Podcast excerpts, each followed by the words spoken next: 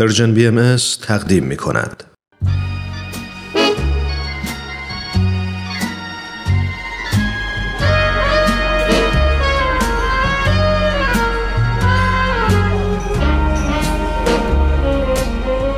یه گوشه دنج و آروم توی فضای گرم و صمیمی. با اینکه دنجه ولی خلوت نیست. شاید بشه گفت یه جورایی شلوغم هست. البته از اون نوع شلوغی که اصلا آزار نمیرسونه. همه سرشون تو کار خودشونه. کسی مزاحم کسی دیگه نمیشه. یکی مشغول مطالعه است یکی داره با هنسفیریش موسیقی مورد علاقه شو گوش میده.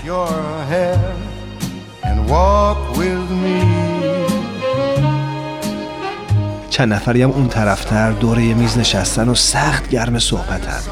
هر از گاهی میون این هم همه یه صدای موسیقی هم به گوش می‌رسه.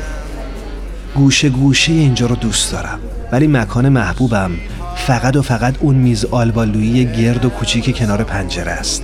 همون پنجره ای که پر از گلدونای شمدونی تازه گل داده است. واقعا تو اگه جای من بودی توی همچی فضایی عاشق هنر نمی شدی؟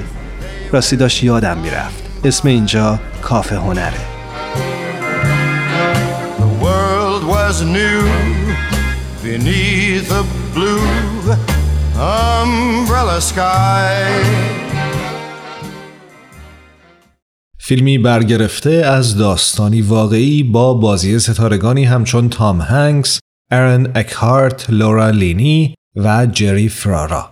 کافه هنر امروز رو اختصاص دادیم به فیلمی امریکایی در سبک درام به کارگردانی کلینت ایستوود.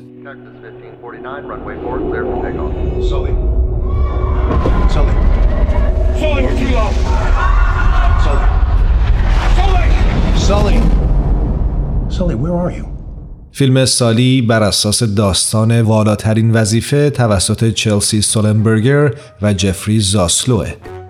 این فیلم داستان خلبان امریکایی چلسی، سالی سولنبرگر و فرود استراری قهرمانانه پرواز 1549 US Airways از خطوط هوایی ایالات متحده رو که در ژانویه 2009 با 155 مسافر و خدمه در رودخونه هاتسن نشست و همینطور تبلیغات بعد از اون و بررسی نحوی عملکرد خلبان رو به تصویر می‌کشه.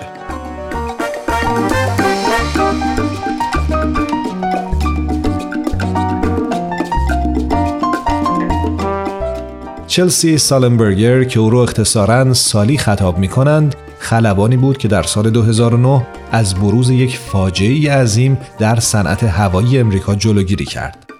در روز 15 ژانویه سال 2009 زمانی که او مثل همیشه آزم کابین خلبانیش بود تا هواپیماش رو با 150 مسافر به مقصد برسونه درست چند دقیقه بعد از برخواستن از زمین با پرندگان برخورد کرد و موتورهای هواپیما از کار افتاد.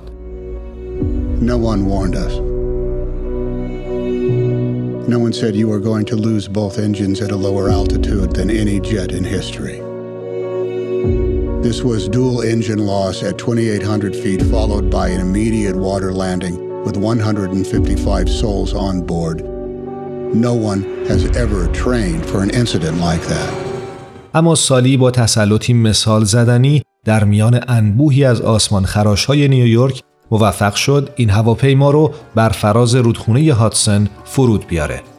اون هم در شرایطی که تمام مسافران در سلامت کامل بودند. این اتفاق سبب شد تا سالی تبدیل به قهرمانی ملی در آمریکا بشه و تقدیرنامه های فراوانی از جانب سازمان های مختلف و البته شخص باراک اوباما دریافت کنه.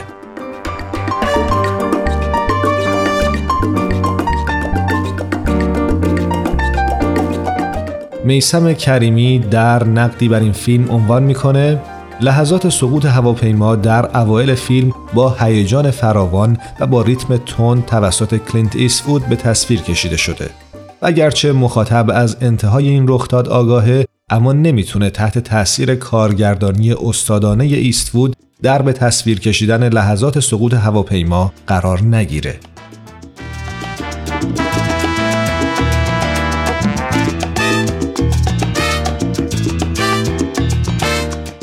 اما داستان اصلی فیلم بعد از این فرود آغاز میشه یعنی جایی که سالی برخلاف تصور عموم مردم که او رو قهرمان میپندارند از طرف مقامات کشوری مورد بازخواست و بازجویی های فراوان قرار می‌گیره. فیلم بعد از پشت سر گذاشتن حادثی پرواز به زندگی سالی وارد میشه و او رو در موقعیت هایی قرار میده که به صورت پارادوکس از وضعیت اجتماعیش در روزهای بعد از حادثه است. وی که تحت فشار روحی فراوان قرار گرفته و دائما در حال جواب پس دادن نسبت به تصمیمش در هنگام پرواز هست گریزهای فراوانی به گذشته می‌زنه تا بتونه پاسخ سوالات خودش رو پیدا کنه.